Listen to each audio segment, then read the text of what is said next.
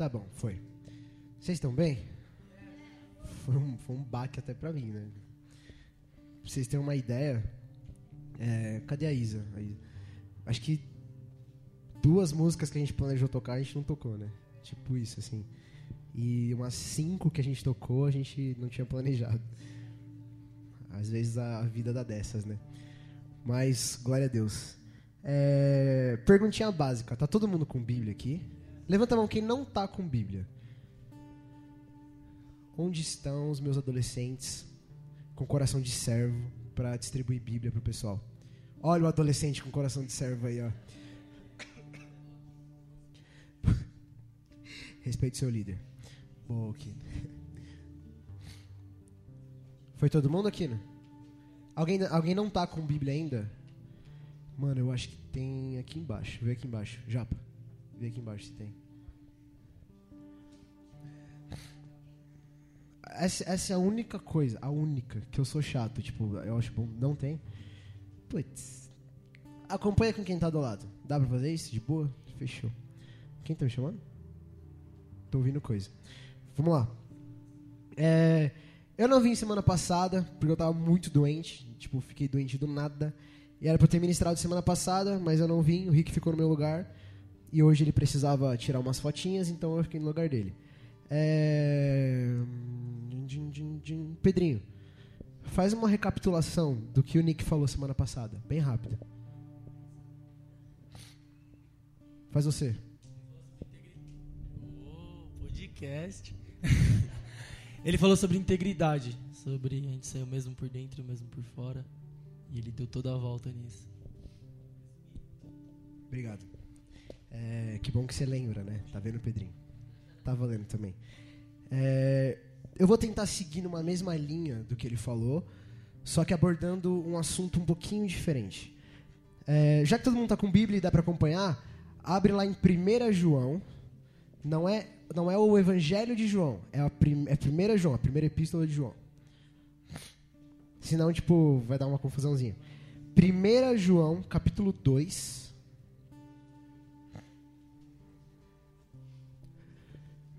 A gente vai ler.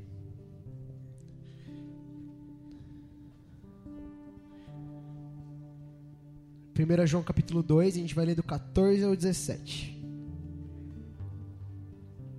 Todo mundo achou? Uau, todo mundo achou? Uau. Vou ler. 1 João capítulo 2, versículo 14. Eu vou começar da segunda parte do versículo 14. Vou fazer a parte B do versículo até o 17. Pode ler? Eu vos escrevi, jovens, porque sois fortes e a palavra de Deus está entre vós. Já vencestes o maligno. Não ameis o mundo, nem o que no mundo há. Se alguém ama o mundo, o amor do Pai não está nele. Porque tudo o que há no mundo, a concupiscência da carne, a concupiscência dos olhos e a soberba da vida, não procedem do Pai, mas procedem do mundo. E o mundo passa, e a sua concupiscência também. Mas aquele que faz a vontade de Deus permanece para sempre. Amém? Fecha o olho rapidão. Pai, eu peço que a mente de cada pessoa aqui esteja aberta em nome de Jesus, Pai, para que eles entendam e absorvam tudo que vai ser falado por você aqui hoje. Que em nome de Jesus a gente não saia daqui da mesma forma que a gente entrou, Pai, mas com um entendimento novo e uma revelação verdadeira da Sua palavra, Jesus. Que nós possamos aplicar isso na nossa vida, em nome de Jesus. Amém. Amém. Deixa eu só pegar aqui. Beleza. 1 João capítulo 2, do 14 ao 17. É, eu acho muito importante, é, toda vez que a gente for pregar, isso até achei legal que quem estava no workshop ontem de pregação da, da conferência, a Bruna falou muito disso. E é uma coisa muito verdadeira, que você deve explicar o contexto histórico para que você entenda o texto. Ou seja, eu não tenho como pegar um texto da Bíblia, falar é, sobre ele dar a minha interpretação sem avaliar contexto, sem avaliar para quem foi escrito, fica muito mais difícil, muito mais difícil. Você pega, por exemplo, um Apocalipse.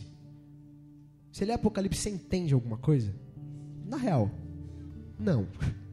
Por quê? Você tem que entender o contexto histórico, para quem foi escrito, por que foi escrito, qual o propósito do livro. E quando você entende essas coisas, fica muito mais fácil de você compreender o texto e o que, que Deus está querendo dizer para o seu povo.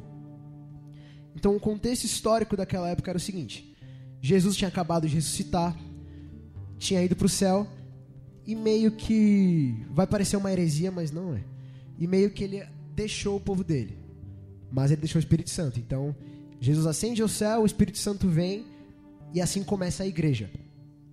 O apóstolo João, o apóstolo é, era aquele cara que começava as coisas do zero. Tipo, a gente nem tem um apóstolo aqui, né? Tipo, chamado Nicolas Moretti, né?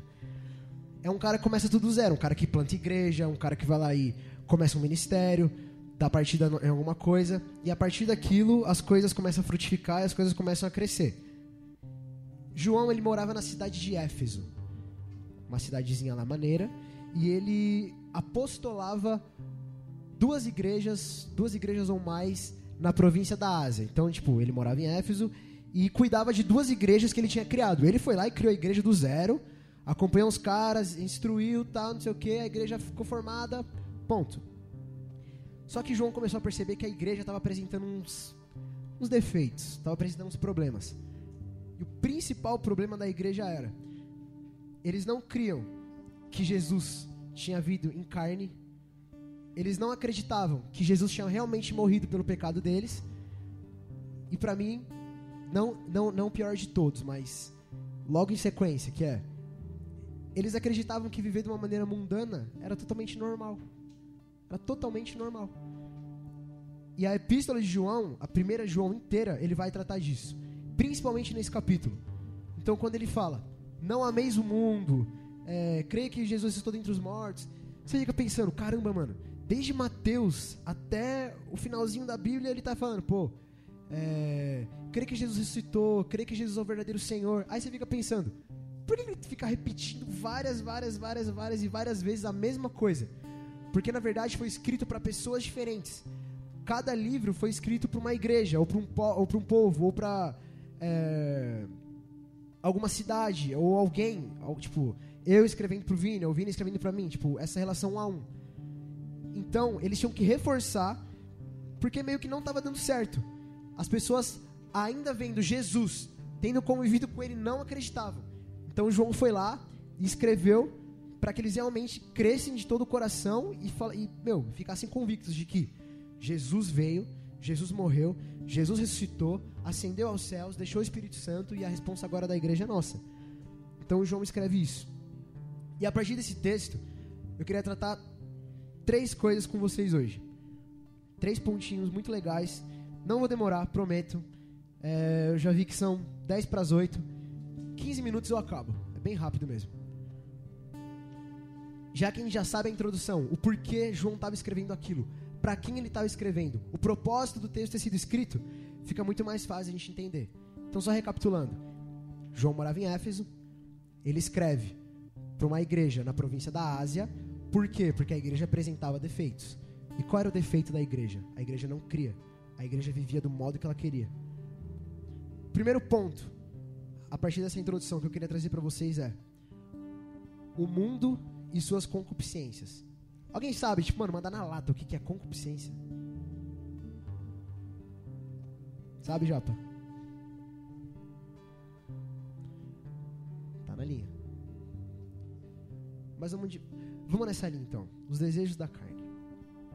João apresenta três formas de que o mundo e as suas concupiscências podem tomar o cristão, não tomar o cristão de Deus, mas de alguma maneira tentar afastar ele de Deus. Abre lá de novo, em 1 João capítulo 2, no verso 16. Porque tudo que há no mundo, a concupiscência da carne, a concupiscência dos olhos e a soberba da vida não procedem do Pai, mas procedem do mundo. Ou seja, a primeira concupiscência, a concupiscência da carne. É da carne a primeira? A concupiscência da carne. Imagina que você está na sua casa, sei lá, você está indo dormir, umas 10 horas da noite. E você tá uma semana sem ler a Bíblia. Aí você vai dormir e te dá aquele estalo. Caraca, mano, eu preciso ler a Bíblia. Tipo, eu tô muito tempo sem ler a Bíblia. Aí você fica pensando, pô, eu não preciso ler a Bíblia só porque eu quero, mas, mano, eu tô precisando mesmo ler a Bíblia. Aí você tá morrendo de sono. Você acabou de chegar de algum lugar, você estudou de manhã já, fez alguma coisa tarde, chega em casa cansado. O que a sua carne vai falar? Leia a Bíblia? Assim, vai lá, garotão, leia a Bíblia. A sua carne vai falar assim, irmão, vai dormir, cara. Você tá cansado, velho. Você tá cansado, mano. Vai dormir, mano, larga disso. E o que a gente não percebe é que isso é dia após dia. As nossas lutas são dia após dia. Não é uma coisa onde você olha para você mesmo e fala: caramba, mano, eu tô há três meses sem ver pornografia. Olha como eu sou o cara. Ou você fala: caraca, mano, eu tô há três meses sem botar um pingo de álcool na boca. A partir do momento que você reconhece que você é o bom, que você está podendo, você cai. Porque a nossa luta é diária, é todos os dias, é diária. E a palavra diz que se você alimentar a sua carne, se você alimentar as concupiscências da carne, o seu fim não vai ser muito bom. Ou seja, a nossa carne grita, ela grita todos os dias. Isso é verdade. Assim como vários testemunhos que vocês já deram aqui. Mano, a carne grita, ela fala alto, ela tenta encobrir a voz de Deus. Ela tenta. Mas a gente sabe que ela não consegue. Por mais que ela tente, por mais que ela te derrube dia após dia, por mais que ela ganhe as batalhas, ela não pode vencer a guerra. Jamais. A segunda concupiscência, a concupiscência dos olhos. Aí eu pergunto pro, pros meninos: É errado você olhar uma mina na rua? É errado, amor? Não, até porque você não é cego, né? Agora, aonde está o problema? Aonde está o problema? Desejar. O problema não está em você olhar. Porque, tipo assim, eu tô olhando pro celular do Vini. Pô, legal. Agora, a partir do momento que eu começo a desejar o celular do Vini, aí tem um problema. Só que com as pessoas é um pouquinho pior. Vocês vão entender por quê. Muito se fala sobre o pecado de adultério. Certo?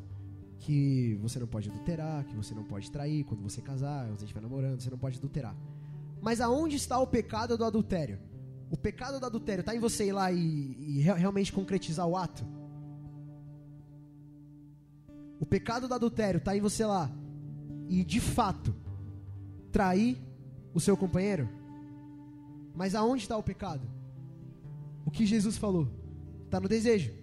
Jesus disse: se você olhar para a mulher do próximo e desejá-la, você já adulterou. Ou seja, a concupiscência dos olhos é até mais perigosa do que a concupiscência da carne. Porque os seus olhos, eles são simplesmente uma janela de transferência para sua alma. Tudo que você tem dentro de você passa pelos seus olhos. Tudo que você olha e tudo que você deseja que não é bom, vai para sua alma. E a sua alma vai se tornar boa. A sua alma vai ser uma alma saudável. Então a concupiscência dos olhos, ela pode sim às vezes ser mais perigosa que a concupiscência da carne. De você só olhar e o mal já entrar pelos seus olhos. E a soberba da vida. É, quem estuda muito é, teologia, que não é meu caso, tipo, jamais. Quem estuda muito, muito, muito, tipo, mano, aqueles caras que fazem seminário, fazem faculdade de teologia, como que os caras saem de lá? Tipo assim, mano, eu sei tudo, tá ligado? Eu sei tudo. Tipo, eu posso dar conselho para quem eu quiser, eu posso fazer o que eu quiser, ou até em outros assuntos, sei lá, um cara que, um cara que joga a bola muito bem. O cara vai se achar, o cara vai ficar tipo mu assim. Tipo assim, mano, eu jogo muito. Tipo, eu domino o assunto, ninguém me toca.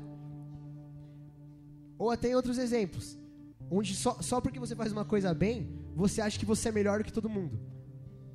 E no pior dos exemplos, quando você olha para você mesmo e fala: "Mano, eu não tenho problema com menina, eu não tenho problema com álcool, eu não tenho problema com pornografia, com droga. Caraca, mano, eu sou bom, velho. Olha como eu sou bom, mano. Eu não peco, velho. Olha como eu sou bom. O fato de você não pecar para sua soberba já é um pecado. Ou seja, a gente não deve pecar porque nós amamos a Deus. Esse é o fato. A gente não deve pecar não por temor ou para se achar mais do que as outras pessoas, porque essa é a soberba da vida. É quando eu penso que eu sou mais do que o meu irmão só porque eu estou numa condição que ele não está. Só porque eu tô numa fase que ele não chegou ainda. Essa é a soberba da vida. Esse é o problema do orgulho. Você acaba diminuindo a outra pessoa ao ponto de você derrubar ela da fé. Onde a pessoa olha e fala: Caraca, mano, eu nunca vou ter o que ele tem. E ao invés de você ir lá e falar assim: Não, mano, dá pra você ter o que eu tenho.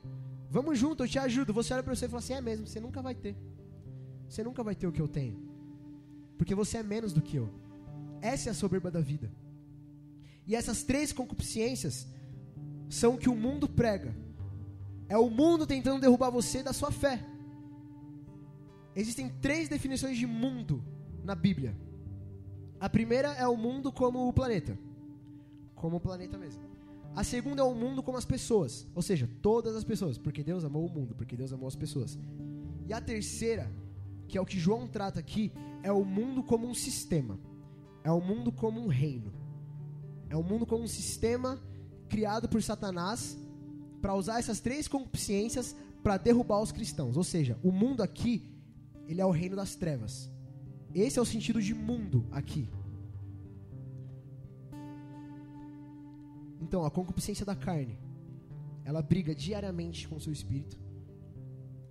A concupiscência dos olhos tenta levar para sua alma tudo aquilo que não é bom, tudo aquilo que você vê, tudo aquilo que você ouve, todas as pessoas que você convive. É o mundo tentando trazer isso para dentro de você, através da janela da sua alma, através dos seus olhos. E a soberba da vida, que é o orgulho. É onde você acha que só porque eu sei mais do que tal pessoa, eu sou melhor do que ela. Ou só porque eu cheguei num nível onde aquela pessoa não tá, eu sou melhor do que ela. Isso é demoníaco. Agora, sabendo de tudo isso, o segundo ponto é: por que eu não devo amar o mundo? Afinal, pecar é ruim? o Vini. Não é, senão ninguém faria. Então você gosta de pecar, Biral. Mas o fato é, pecar não é ruim. Amar o mundo não é ruim. Não se engane. A igreja para a qual o João estava escrevendo estava amando pra caramba o mundo. Quando João fala, não ameis o mundo, eles estavam, mano, por que amar o mundo é tão bom? Eu só tenho privilégio, eu só tenho coisa boa, eu não vou perder nada. Então por que não amar o mundo? E aí eu volto no texto. Voltem lá, 1 João capítulo 2. Versículo 17. E o mundo passa, e a sua concupiscência também, mas aquele que faz a vontade de Deus permanece para sempre seja, por que eu vou amar uma coisa que não é eterna? Por que eu vou entregar a minha vida a algo que não dura para sempre? Por que, que eu vou botar todas as minhas expectativas em algo que vai acabar? C.S. Lewis já falava: tudo que não é eterno é eternamente inútil. Então por que, que eu vou me entregar? Por que, que eu vou colocar toda a minha expectativa, tudo aquilo que eu tenho, tudo aquilo que eu sou, e vou me entregar por completo de corpo e alma em algo que acaba, em algo que desfalece, em algo que a traça corrói. E a pergunta é: por que não amar o mundo? essa é uma pergunta bem séria. Afinal, a nossa tendência é amar sim o mundo. Mas quando a gente olha para o texto, o que João está querendo passar para a igreja é: mano, não ama o mundo, velho. Porque o mundo passa por isso que você não deve amar o mundo, porque o mundo passa. Porque a soberba da vida, a concupiscência da carne, a concupiscência dos olhos, elas vão te levar para um lugar que passa. E você vai passar junto com ela. Ou seja, não importa a sua idade, não importa se você é um adolescente de 11 ou um adolescente de 17 anos. Já cresça com essa mentalidade que o mundo passa. E se eu amar o mundo, eu passo junto com ele. Eu nem vou entrar em muito detalhe do que é passar junto com o mundo. Porque coisa boa não é. Então por que nós não devemos amar o mundo? Parece dar uma pergunta retórica. Tipo assim, mano, por que, eu não tenho que amar o mundo? Por que, que eu não tenho que me entregar de vez a minha carne, Tem até aquelas pessoas que falam: pô, mas pensa, se nós somos feitos de carne e espírito, por que, que eu não posso alimentar o meu espírito com as coisas que são de Deus? Aí eu vou lá e alimento a minha carne com as coisas que são do mundo. Aí no final a minha carne passa e o meu espírito vai.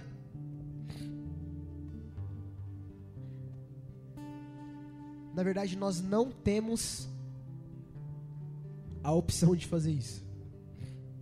A partir do momento que nós entendemos que o mundo passa. Por quê? Vai, gente, essa é fácil.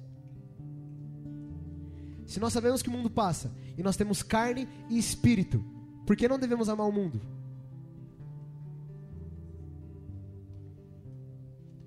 Eu estava esperando você falar alto, mas você não falou. Não, deixa. Quero que todo mundo abra em Romanos 8. Vocês vão entender mais essa questão.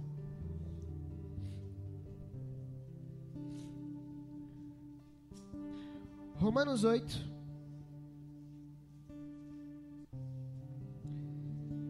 Romanos 8, versículo 9. Gente, vocês estão entendendo até agora? Tá meio confuso? Tá meio confuso, né? Eu vou deixar mais claro agora. Romanos 8, 9.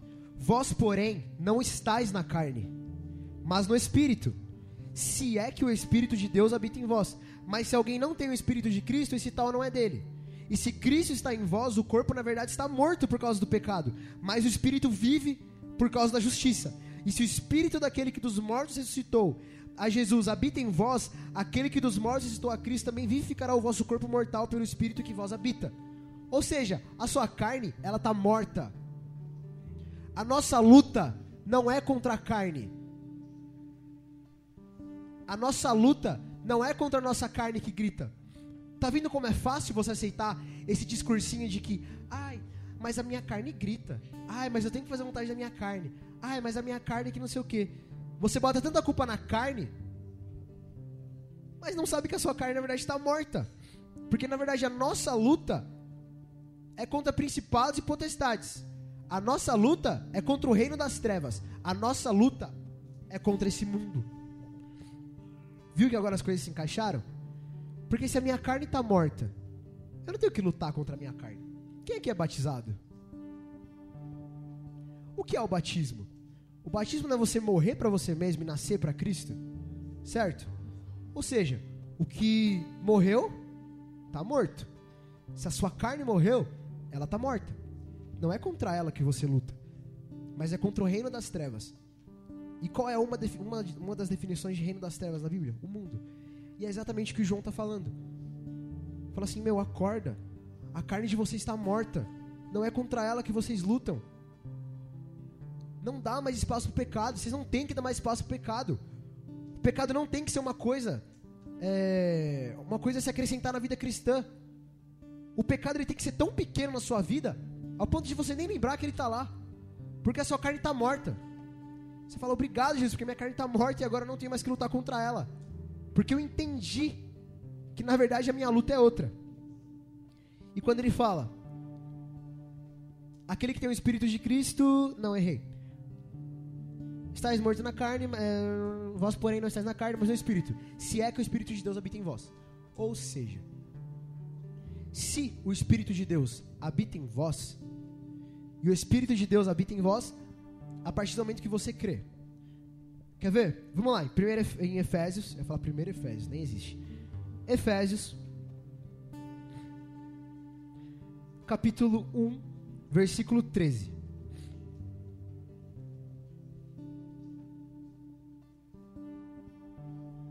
Todo mundo achou? É um versículo só. Efésios capítulo 1, versículo 13.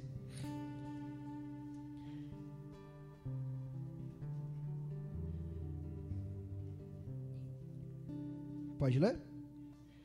Em quem também vós estás, depois que ouvistes a palavra da verdade, o evangelho da vossa salvação, e tendo nele também crido, foste selado com o Espírito Santo da promessa, o qual é o penhor da nossa herança, para a redenção da possessão de Deus, para o louvor de sua glória. Ou seja, a partir do momento que você crê, no Evangelho da Salvação, você é selado com o Espírito Santo. Então você tem o Espírito Santo. Se você crer no Evangelho. E se você tem o Espírito de Cristo, segundo Romanos 8, você pertence a Cristo.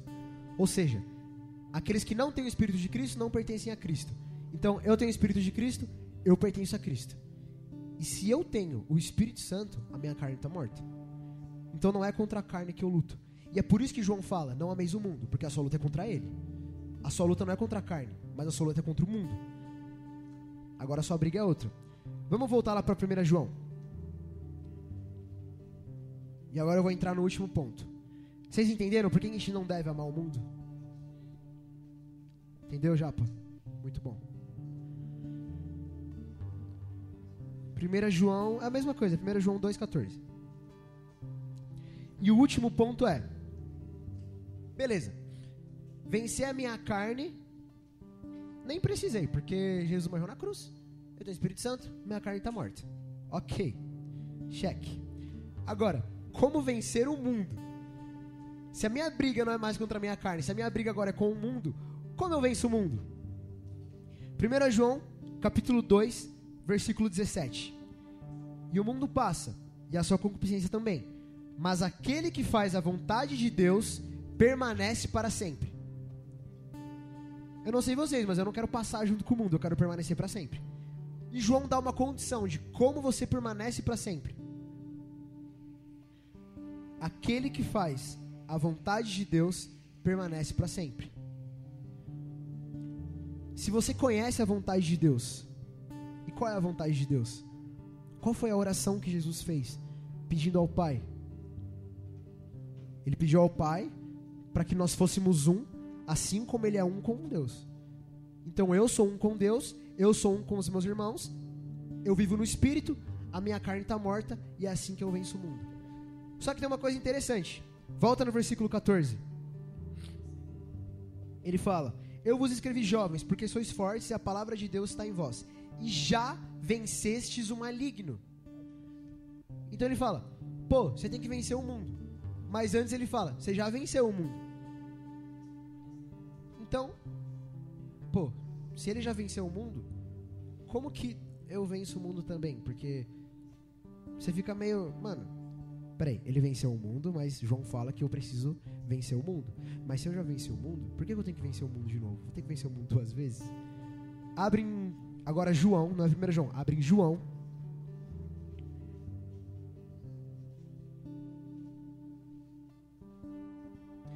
João 16, 33, o último versículo.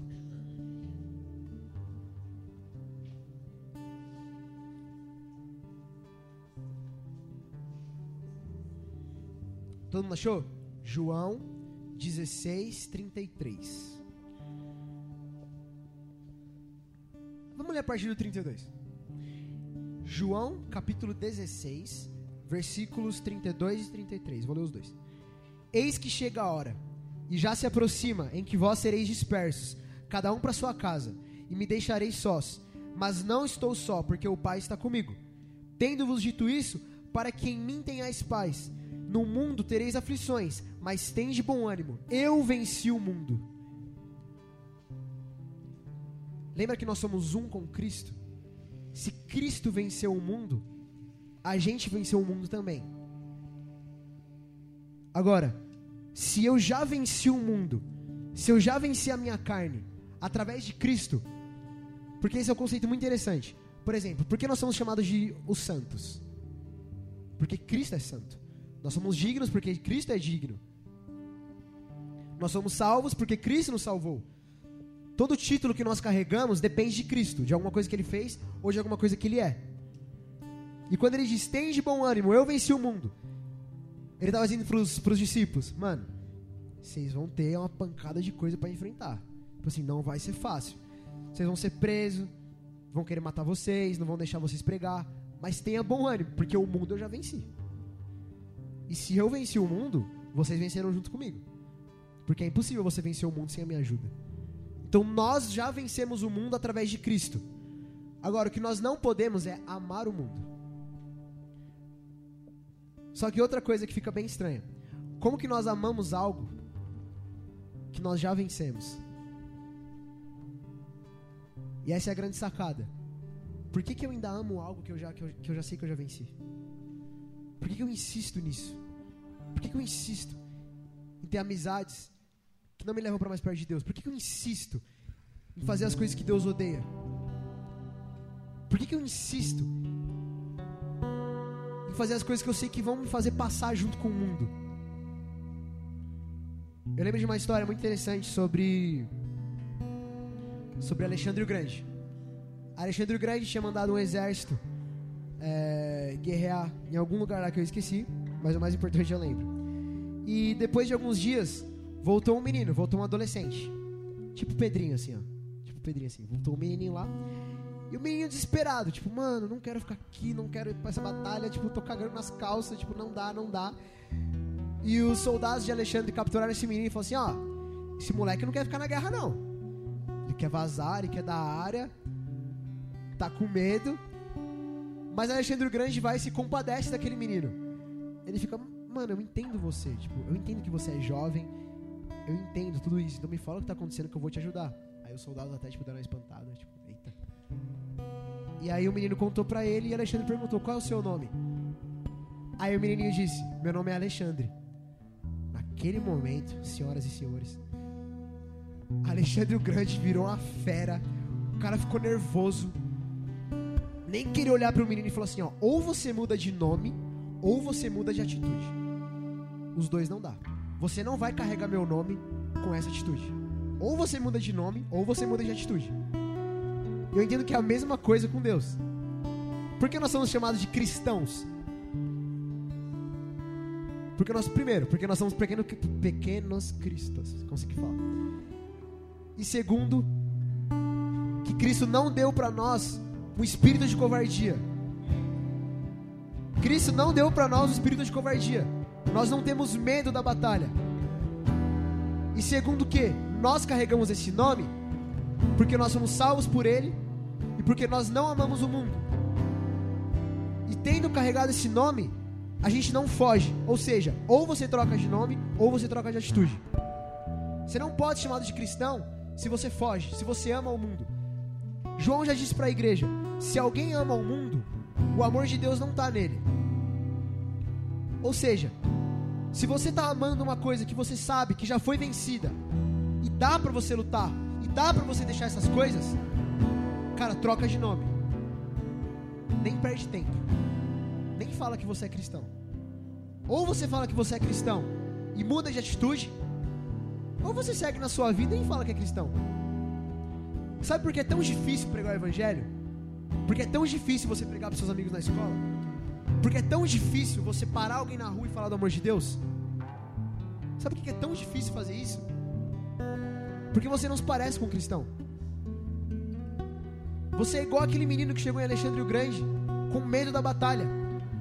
E Alexandre vira para ele e fala assim: ou você troca de ou você muda de atitude. É a mesma coisa. Deus está falando, cara, você está falando que você é cristão. E você tem medo de pregar o evangelho? Você tem medo de lutar as batalhas? Que são simples até. Deus nunca vai dar algo para você que você não possa carregar. Guarda isso com você. Deus nunca vai colocar um peso em você que você não possa carregar. Mas ele fala, mano, dá para você fazer. Assim como aquele. A única coisa que eu vi da pregação passada do Nick foi aquele vídeo que ele postou. E eu lembro que ele disse que a gente não lê a Bíblia não porque Satanás está segurando a minha mão, mas porque eu não quero, porque eu sou orgulhoso. Ou seja, você não prega o evangelho também porque você é orgulhoso, porque você não tem amor pelas pessoas. Nós não pregamos o evangelho porque nós não temos amor pelas pessoas. Se nós entendêssemos que, meu, olha o nome que eu carrego, cristão.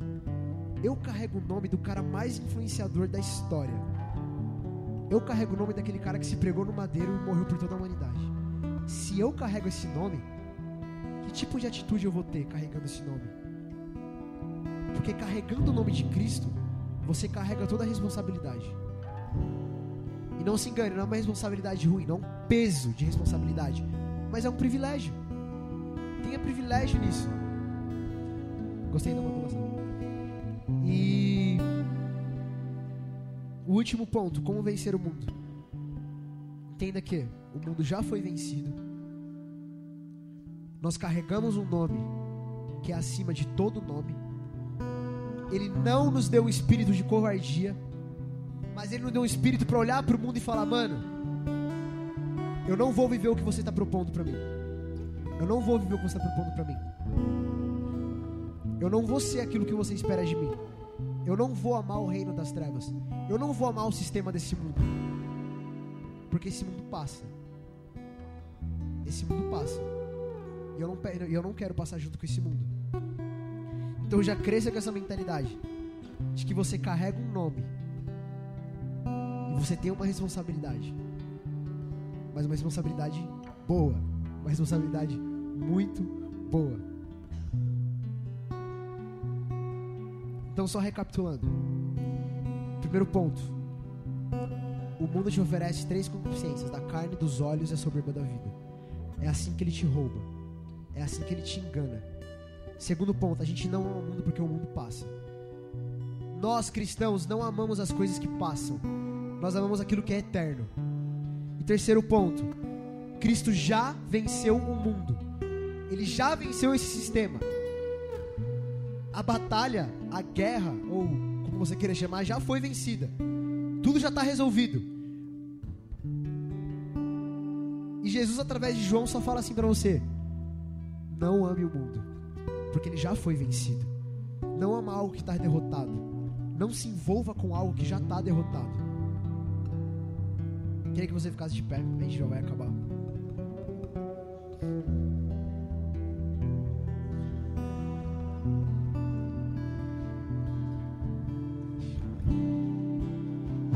A minha oração hoje é para que todos nós possamos entender isso, inclusive eu.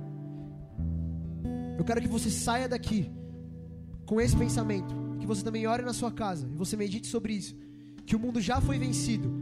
E eu como cristão, eu carregando esse nome, eu tenho sim que mudar de atitude. Eu tenho sim que entender que o mundo já foi vencido e eu não me envolvo com algo que já foi vencido. Eu não me envolvo com um sistema podre que já foi derrotado. Mas eu como um adolescente, eu faço a diferença. As pessoas olham para mim e elas veem que eu sou diferente, porque eu carrego algo diferente, porque eu tenho uma